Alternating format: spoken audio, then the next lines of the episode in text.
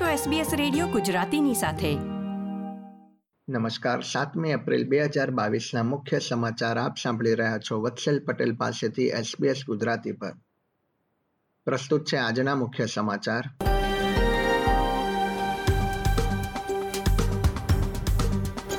New South વેલ્સમાં સતત ભારે વરસાદ, પૂરની ચેતવણી. સિડનીમાં વર્ષ બે હજાર બાવીસના ત્રણ મહિનામાં સમગ્ર વર્ષનો વરસાદ પડ્યો. નીચાણવાળા વિસ્તારોમાં એલર્ટ જારી અને ઓસ્ટ્રેલિયામાં કોવિડ નાઇન્ટીનથી ત્રીસ દર્દીઓના મૃત્યુ.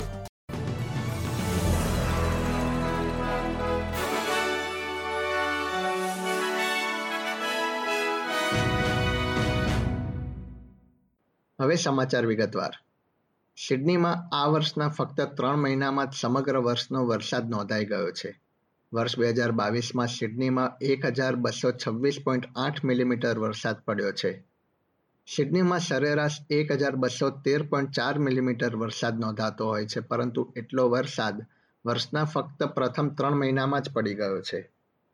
બુધવારથી છેલ્લા ચોવીસ કલાકમાં શહેરમાં એકસો ચૌદ મિલીમીટર વરસાદ નોંધાયો છે.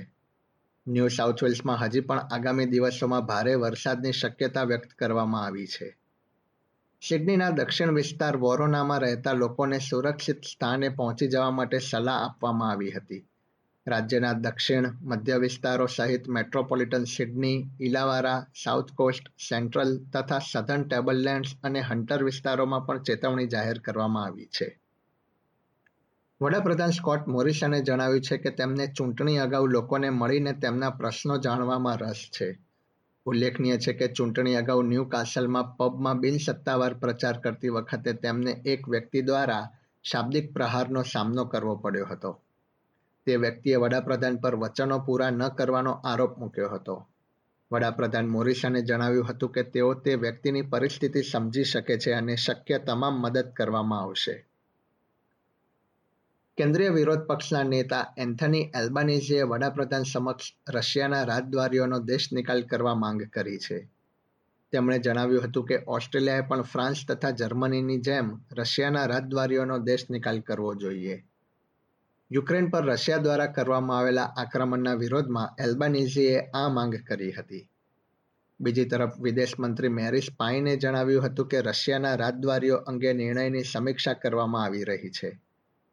તેમણે ઉમેર્યું હતું કે Russian એમ્બેસેડરને Department of Foreign Affairs and ટ્રેડના secretary સાથે મંત્રણા કરવા માટે પણ બોલાવ્યા હતા. ન્યૂ સાઉથ વેલ્સમાં નર્સ પેરામેડિક્સ તથા સિક્યોરિટી અને અન્ય આરોગ્યલક્ષી સેવા સાથે સંકળાયેલા કર્મચારીઓએ ગુરુવારે હડતાલ પાડી હતી. જાહેર ક્ષેત્રમાં તેમના વેતનમાં વધારો બે પોઈન્ટ પાંચ ટકાના દરથી થાય છે, પરંતુ તે પૂરતો ન હોવાનું તેમણે જણાવ્યું હતું. હડતાલ દરમિયાન મેટ્રો હોસ્પિટલમાં ચાર કલાક સુધી તથા રિજનલ હોસ્પિટલ્સમાં બે કલાક સુધી કાર્ય બંધ રહ્યું હતું. ઓસ્ટ્રેલિયામાં કોવિડ નાઇન્ટીનથી ગુરુવારે ત્રીસ દર્દીઓના મૃત્યુ થયા હતા, જેમાં સોળ મૃત્યુ ન્યૂ સાઉથ વેલ્સમાં, ચાર વિક્ટોરિયામાં, સાત ક્વિન્સલેન્ડમાં તથા ત્રણ સાઉથ ઓસ્ટ્રેલિયામાં નોંધાયા હતા. મોટાભાગના અન્ય રાજ્યોમાં કોવિડ ચેપની સંખ્યા એક સરખી રહી હતી, પરંતુ ક્વિન્સલેન્ડમાં દસ હજાર નવસો ચોર્યાસી કેસ નોંધાયા હતા. બુધવારની સરખામણીમાં ક્વિન્સલેન્ડમાં કોવિડ ચેપની સંખ્યામાં વધારો જોવા મળ્યો હતો. આ દરમિયાન COVID nineteen task force commander lieutenant general John ફ્રીવેને જણાવ્યું હતું કે ચાલીસ વર્ષથી ઓછી ઉંમરના વય જૂથમાં બુસ્ટર ડોઝ લેવાની સંખ્યા ઓછી છે.